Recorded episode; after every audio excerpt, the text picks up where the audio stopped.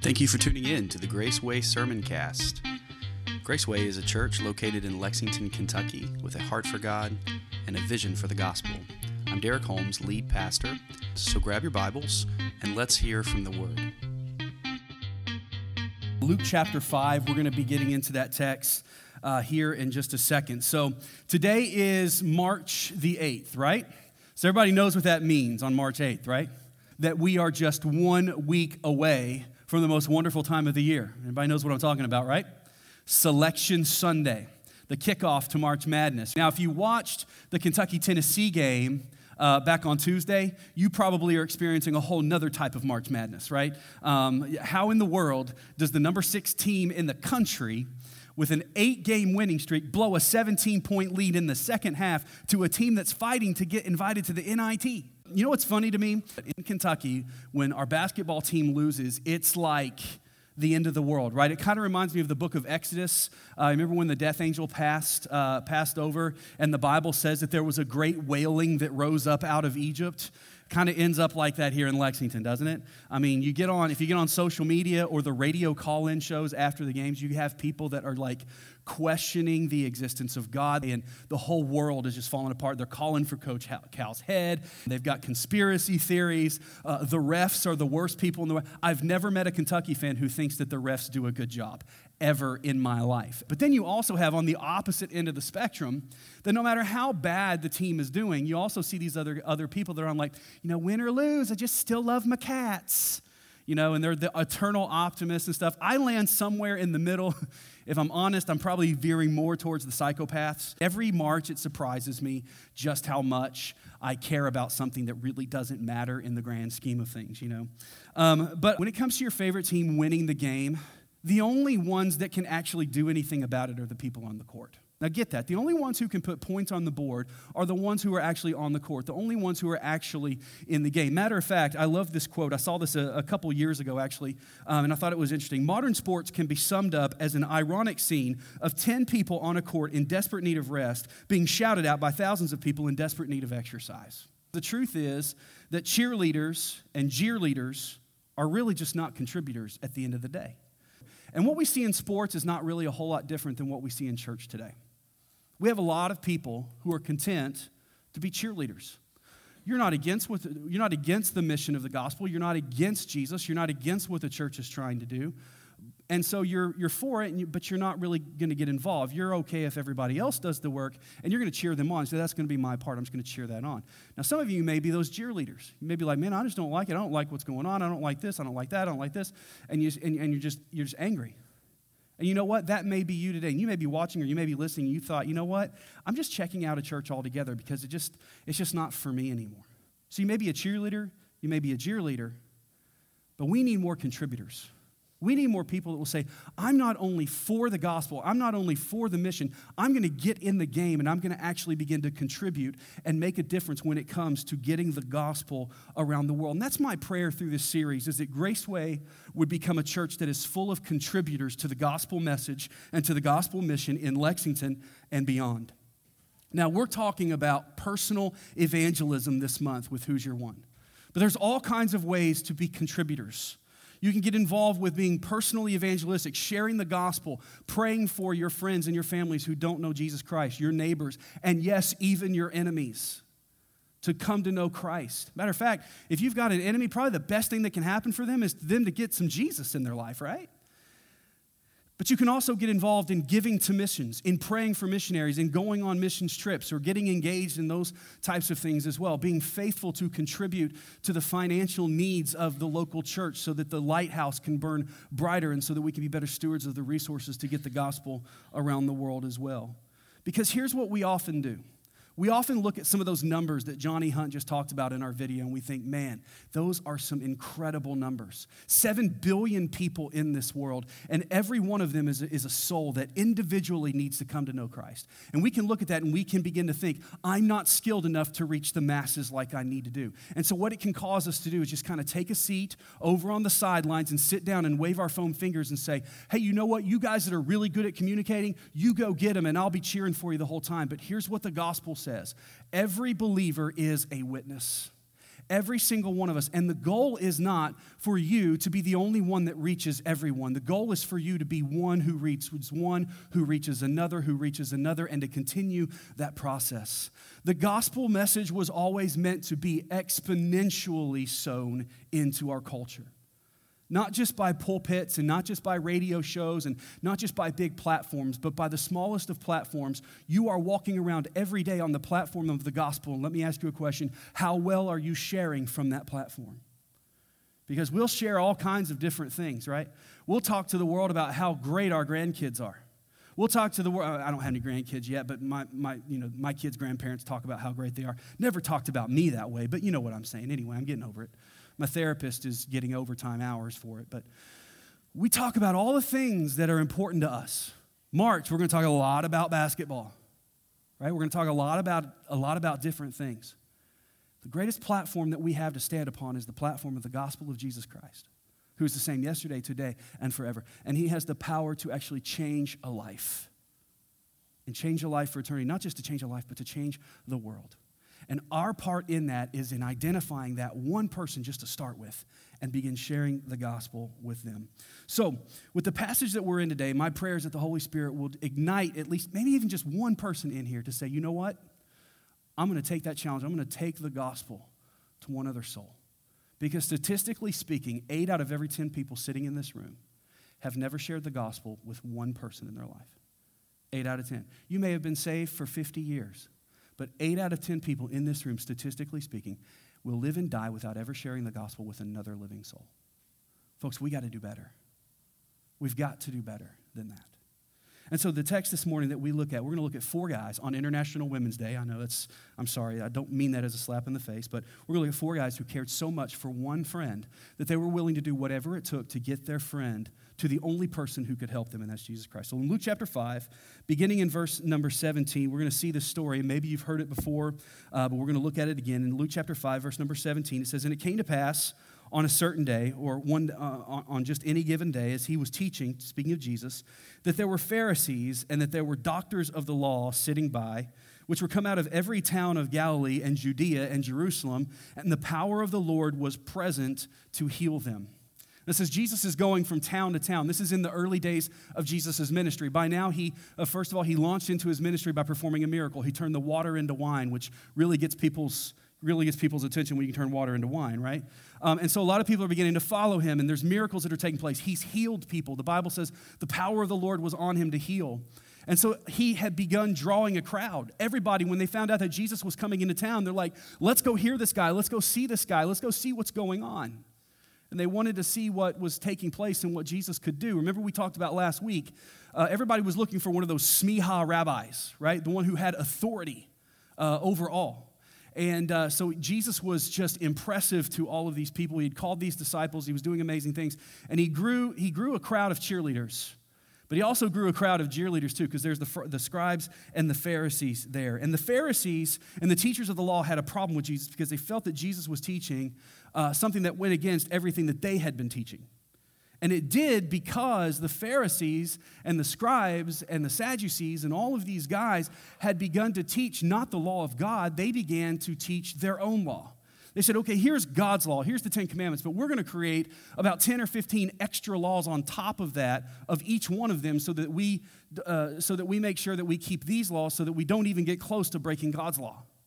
And so, what had happened is these guys had been so steeped in teaching their own law and their own traditions and their own rules that they had almost even forgotten the law of God. So, here comes Jesus, and he's just purely teaching God's word and God's law, and they can't even identify the truth in the middle of all their tradition.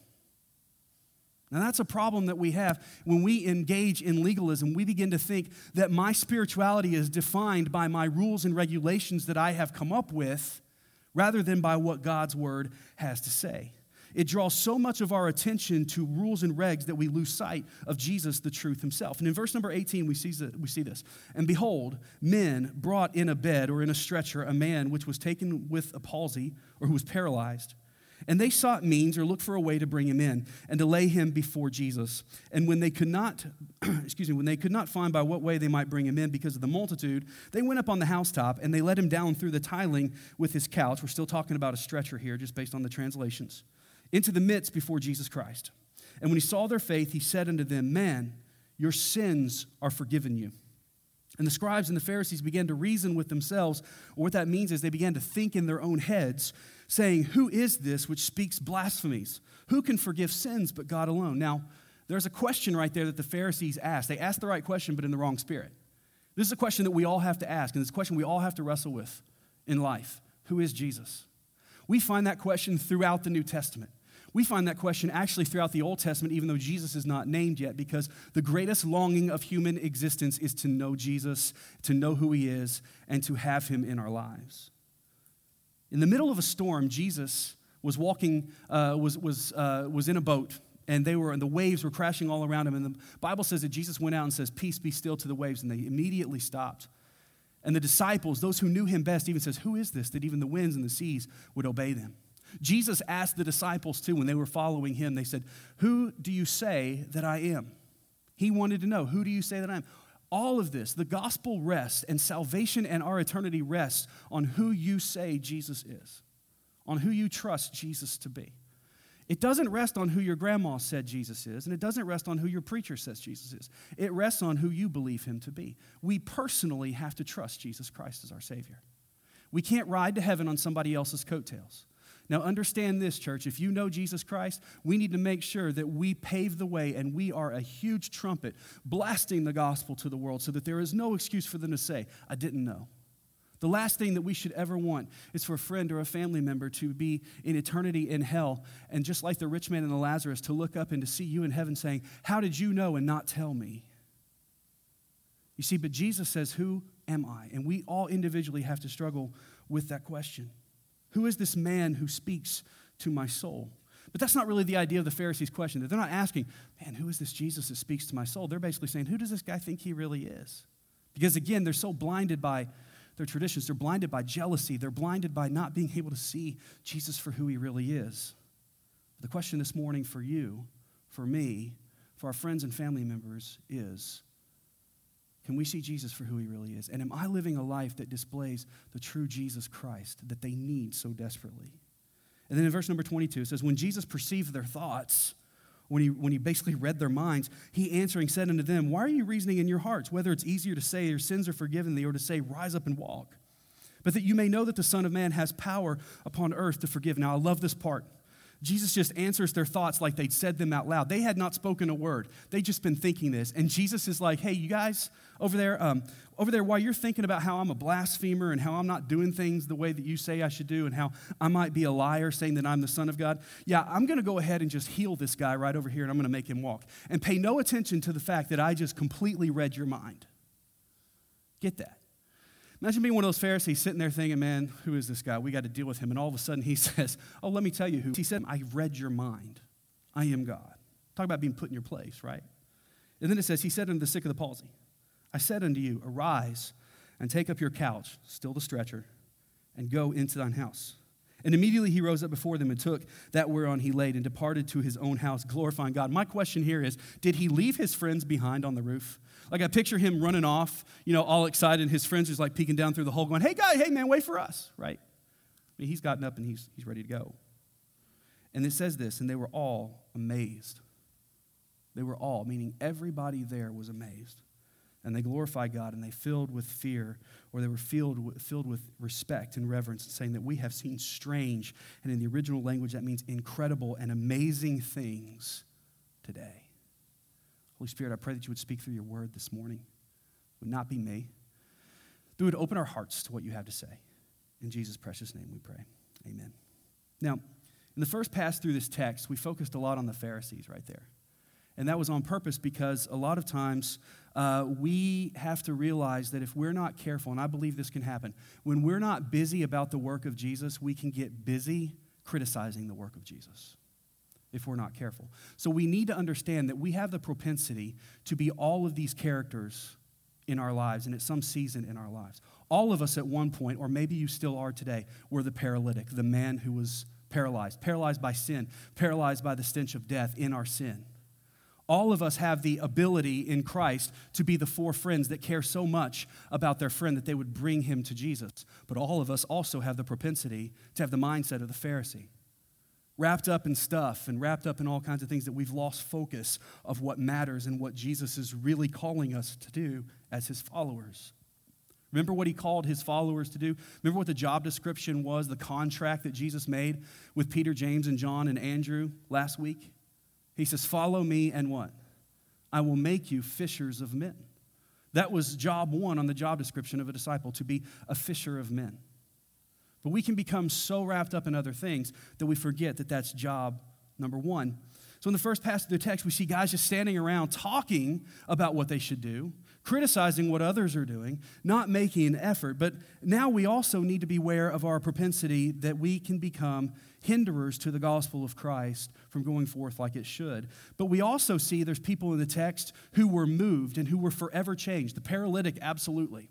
But there were also people who stood around and saw the power of God on display. And it says they began glorifying God. Some, for the very first time in their life, began praising and glorifying God because they saw his power on display.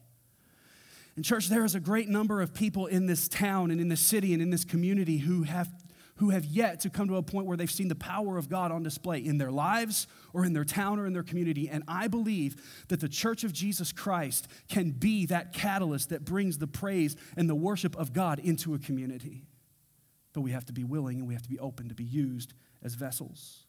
But there's also four guys.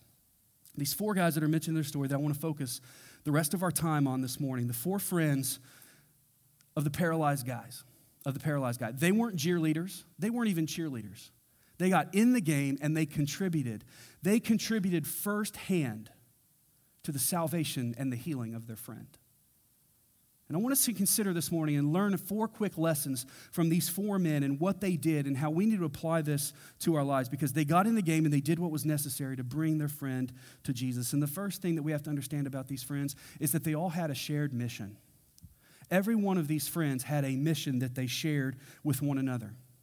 Now, we have to understand that mission is something that is vital to our life. Whether we know it or not, every one of us have a mission. We live our lives by a mission statement, whether it's written down or whether it's posted somewhere. Our church has a mission statement. We want to be a place where people can connect with God, grow in Him, worship Him together, and serve God and the world. That's our mission statement, simply put. We want to be a place where people connect with God, worship Him together, grow in Him, and serve Him by serving others. It's pretty simple, isn't it? Doesn't have to be, doesn't have to be real long, doesn't have to be real, real difficult. Some of us, we have mission statements that are on our wall. Some of you, you like you're like into that whole farmhouse and shabby chic thing and so you, you what you did you packed everybody into the family van and you all drove around into the back uh, back of all these stores and you got some pallets and you came home and you had somebody you know like make a big pallet art and you got some artistic person to write out all of your family values and all of your family mission statement. It's hanging as a centerpiece in your living room. So when everybody walks in you see your mission statement. In our family we give hugs in our family, we share. In our family, we, we dance like nobody's watching. In our family, you know, we do all these things, right? How many of you got something like that? I'm not making fun of you. We got one too. It's long, man. It sits right by our dining room table because that's where we usually are, right? Um, that's where we all usually come together at least because we all got to eat at some point, right? So we've all got those missions. At your job, your company probably has a mission statement. How many of you, if you know your company's mission statement, you're way ahead of the game, right? Now, what happens when you step outside of that mission? That's usually when the boss comes in and talks to you and reminds you, hey, at our company, this is what we're about. What you've been doing is not necessarily helping us get where we're wanting to go in our mission statement. Now, you have one, one or two choices. You can either get with the mission, or you can go find another company to work at who has a mission that more meets up with what you're trying to do. And that's an easy way of saying, hey, get with the programmer. we're going to have to find somebody else, right? But our mission statements are important because they drive us, they give us direction, and they motivate us along the way because this can happen. At any given time in life, we can become distracted and forget our way. We can become like a ship without a rudder. Our mission in life is like the rudder that puts us back on course and keeps us on course. So let me ask you a question What is your mission? What is your mission as a follower of Jesus Christ? What is your mission as a human being? And really, here's the thing as a human being who's saved by Jesus, it shouldn't be any different. Your mission as a human and your mission as a follower of Jesus Christ should be one and the same. Our mission should be the same mission as, this, as these four guys had, is that we want to see people come to Jesus. Their mission was all the same, Every, all four of them. They wanted to see their friend walk like they could. That was their mission. They wanted their friend to be able to walk like they could. Isn't that the gospel for us?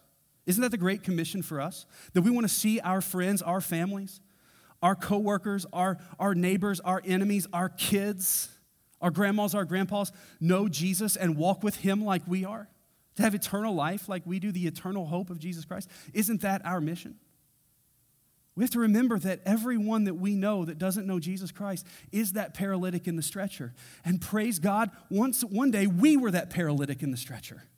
But because of his grace and his mercy, someone or something, some way, we were brought on a stretcher to the feet of Jesus, and he said, Arise, take up your bed, and walk. And we've been walking with him since. See, we get so bogged down in all this other stuff. So, most people are familiar with social media apps today, right? Have you got Facebook on your phone? Okay. Have you got Twitter on your phone? Not as many, okay? Instagram, Snapchat, TikTok. you like that one, didn't you, Nat? All right. You got all these different social media apps, right? It's how people can. Now, these are not just apps that are on your phone. These are companies where people actually work at big headquarters and stuff. And they have a mission statement too. For instance, Instagram's mission statement is very simple. Their statement is to capture and share the world's moments.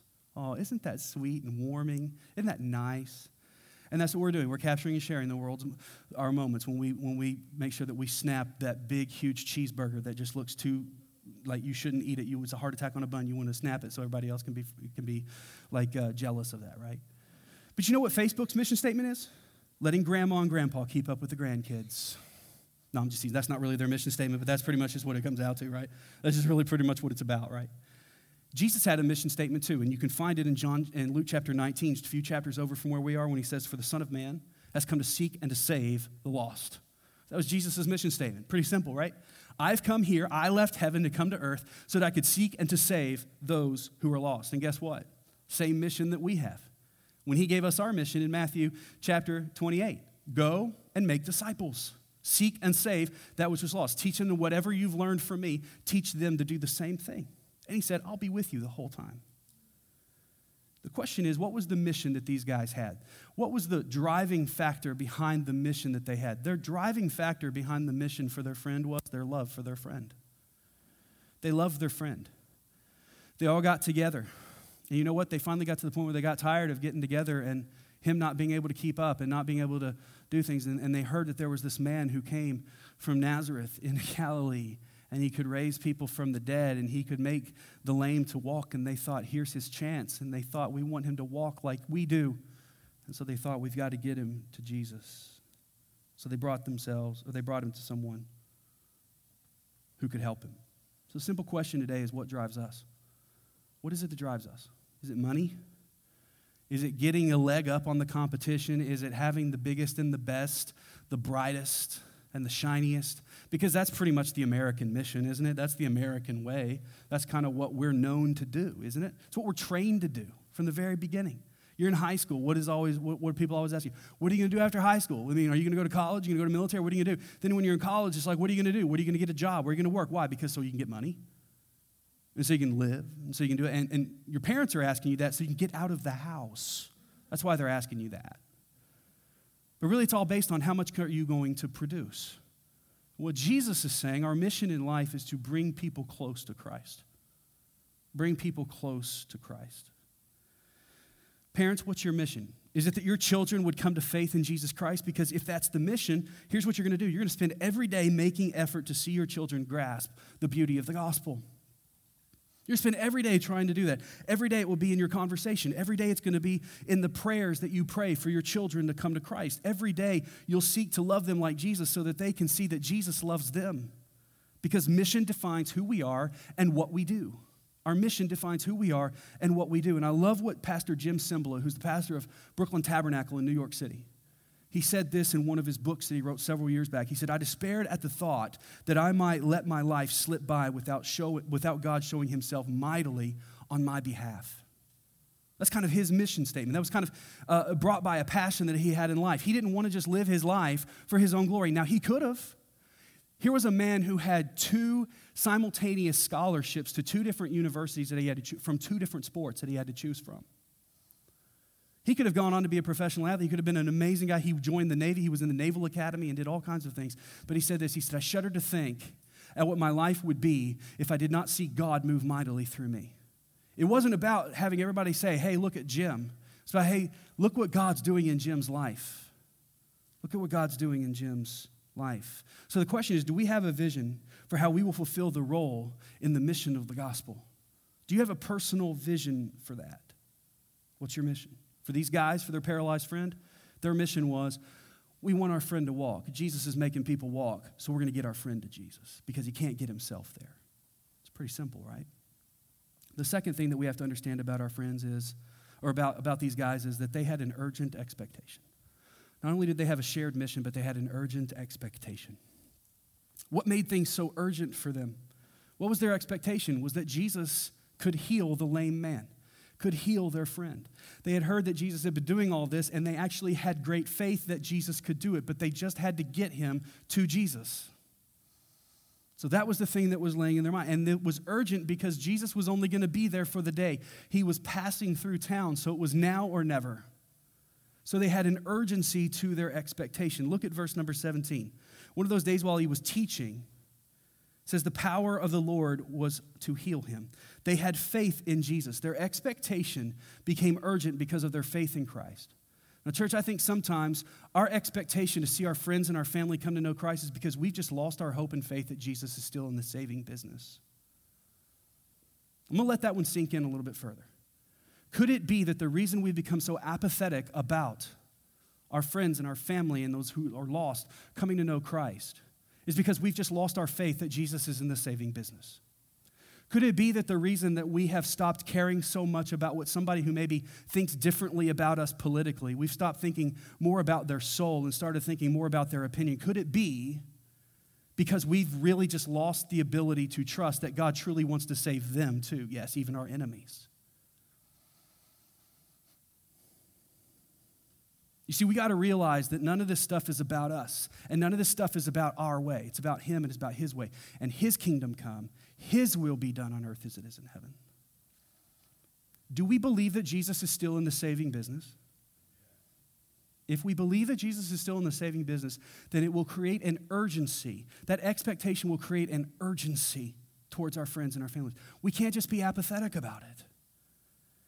Because if we have an expectation that He is in the saving business, we know that we're a part of that because He said, You're the one to take the message. You see, they took a risk because of their mission.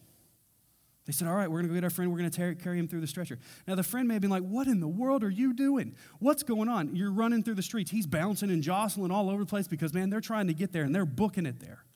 And he's thinking, What in the world's going on? And when they try to get in the door and they don't see it, they don't stop there. They keep on going. There's an urgency to their message. Why? Because their mission, their mission had great value to them. And when our mission has great value to us, we realize that the mission may be risky, but it's totally worth it. And here's something we have to understand when the mission is of greater value than the risk involved in accomplishing the mission, we're going to follow through every single time. When the mission is of greater value than the risk involved in accomplishing the mission, we will follow through every single time. What I mean by that is, if it's important enough to see your friends and family members come to Christ, you'll press through the discomfort. You'll press through the awkwardness. You'll press through the things that oftentimes hold us back. Because if the mission of seeing them saved is more important than the risk that we take to get the message to them, we'll press through it. The eager expectation of Jesus' power to heal moved them to action. They believed that Jesus could save, and they knew that he was the only one. And here's the thing we're living in a time when there are more people on the planet than ever before to hear the gospel. We're living in a time we have more resources at our disposal to get the message of hope to them than we've ever had before. Yet the people of God are more silent than they've ever been. Why is that? Does anybody else feel guilty yet? We're living in a time where there's more people on the planet to hear the gospel than ever before. At a time we have more resources than we've ever had. Yet the church is more silent than we've ever been. Oh, we're, we're, we're loud. We'll tell, you, we'll tell you our opinion on a lot of things, just not on Jesus. See, here's the thing I love casting crowns. One of their songs says, when it comes to the church, when it comes to Christians, a lot of people know everything that we're against, they just don't know who we're for. They just don't know who we're for. And we're supposed to be for one, right? For Jesus. I could go on there, but I'm going to just let that one lay there just for a second. These guys believe that Jesus could heal them. Church, do we honestly believe that Jesus still saves? Because if we do, it'll compel us to action. They wanted their friend to walk so badly, they took a chance to get him to Jesus. And if we believe that Jesus is truly the only hope, are we willing to take the risk of what it takes to get them to him? If we're truly believers, we can't be satisfied just to sit around and talk to each other about Jesus. We can't just be satisfied to sit around and talk about the mission. We need to get involved in the mission. We either don't truly believe that Jesus saves. Here's the thing if we're going to continue to stay silent, we either don't truly believe that Jesus saves, or we don't truly care about them like we say we do. So the question is do we have an eager and urgent expectation? The next thing is these friends encountered an obstacle. What was their obstacle? Their obstacle was a closed door or a packed house, right? The Bible says in verse number 19, since they could not find a way to bring him in because of the crowd, they went up on the roof and they lowered him on the stretcher through the roof tiles into the middle of the crowd before Jesus. A lot of times we don't get involved in the mission or we're content to stay on the sidelines and cheer because we think that's all we're skilled enough to do because there's too many obstacles in the way. I'm not eloquent enough. I'm not educated enough. I'm not likable enough. Um, there's all kinds of excuses that we can use. And what we often do is we look at those things like closed doors. We talk a lot of times about open doors. I'm just looking for an open door to share the gospel, I'm looking for an open door of ministry. But understand this as much as God swings those doors open, Satan is working overtime to close those doors all around you. Proof positive is this story. They got their friends to Jesus, and guess what? The place was so crowded, the door was jam packed, and they couldn't get in. They weren't going to be able to get a guy in a stretcher in a house that was completely, completely packed in. And here's what they could have done: is said, "Well, you know what? we just didn't get there in time. Maybe if he had, you know, been ready and we didn't have to get his shoes on for him, and maybe if we didn't have to, you know, stop and do this and that and the other, we, we could have gotten him here in time. We just didn't leave in time, and so we just missed our opportunity. That door was closed. No, they said, forget the closed doors. This is our one chance. And they went up to the roof and they tore that roof open. And hey, guess what? The, the, the homeowner got a new sunroof out of the whole deal. And they lowered their friend down into Jesus for Jesus to take notice. Guys, how many times do we think, I'm going to go and I'm going to witness to my friend, or I'm going to call my friend, I'm going to invite them to church, I'm going to do this, or I'm going to do that, and you know, I'm really going to, I'm really going to make an effort, and then something stands in the way.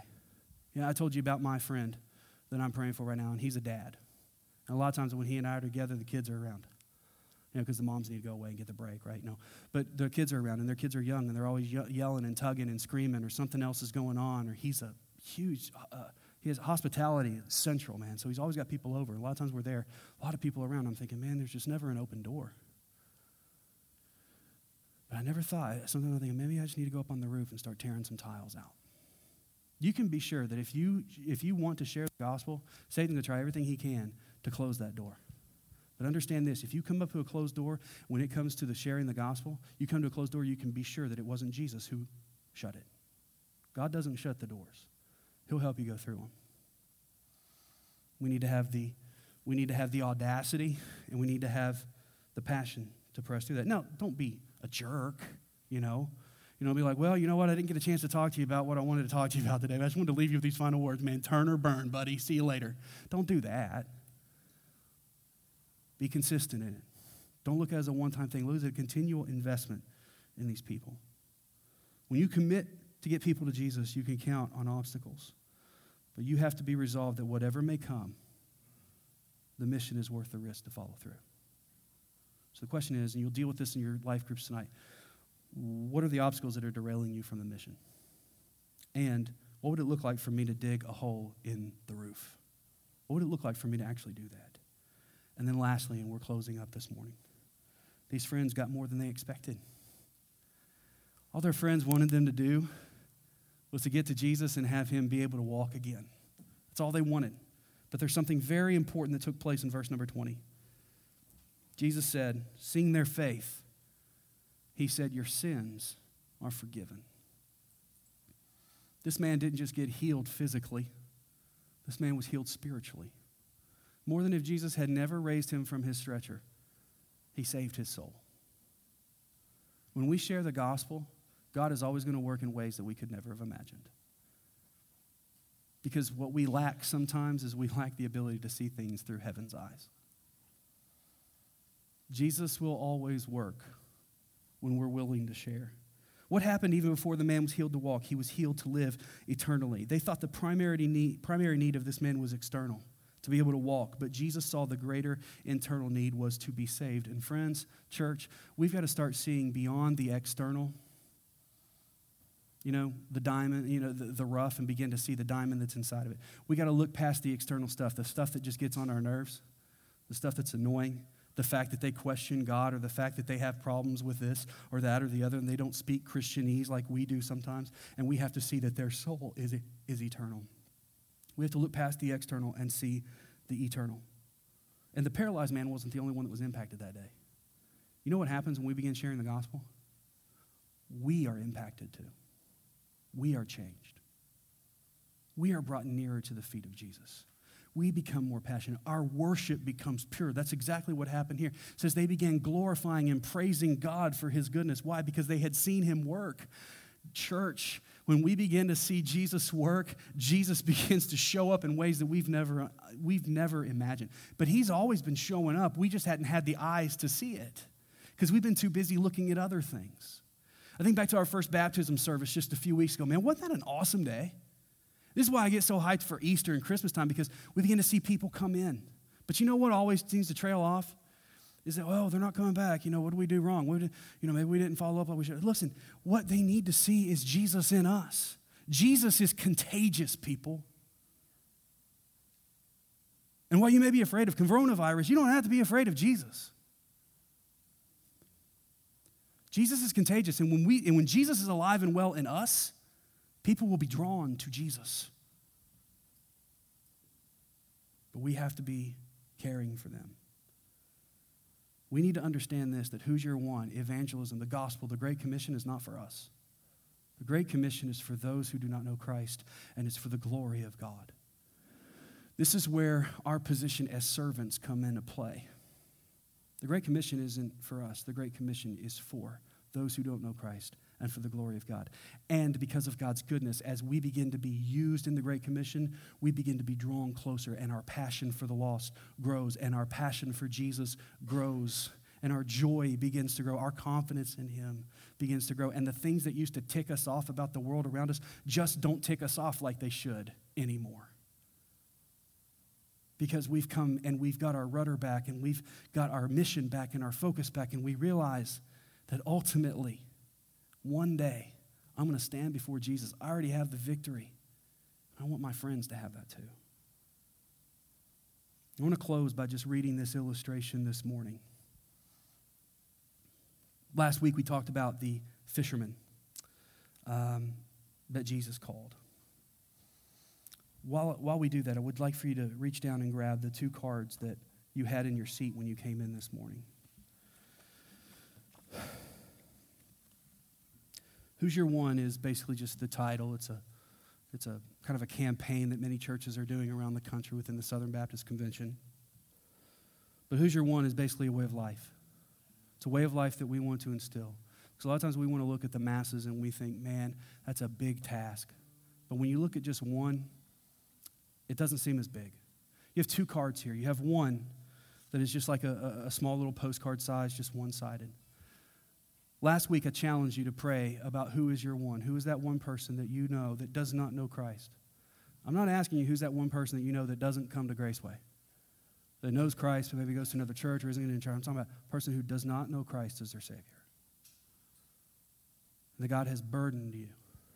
That when you hear the word lost, when you hear the word sinner, when you hear people talk about hell, that person pops to your mind because God has laid a burden on your heart.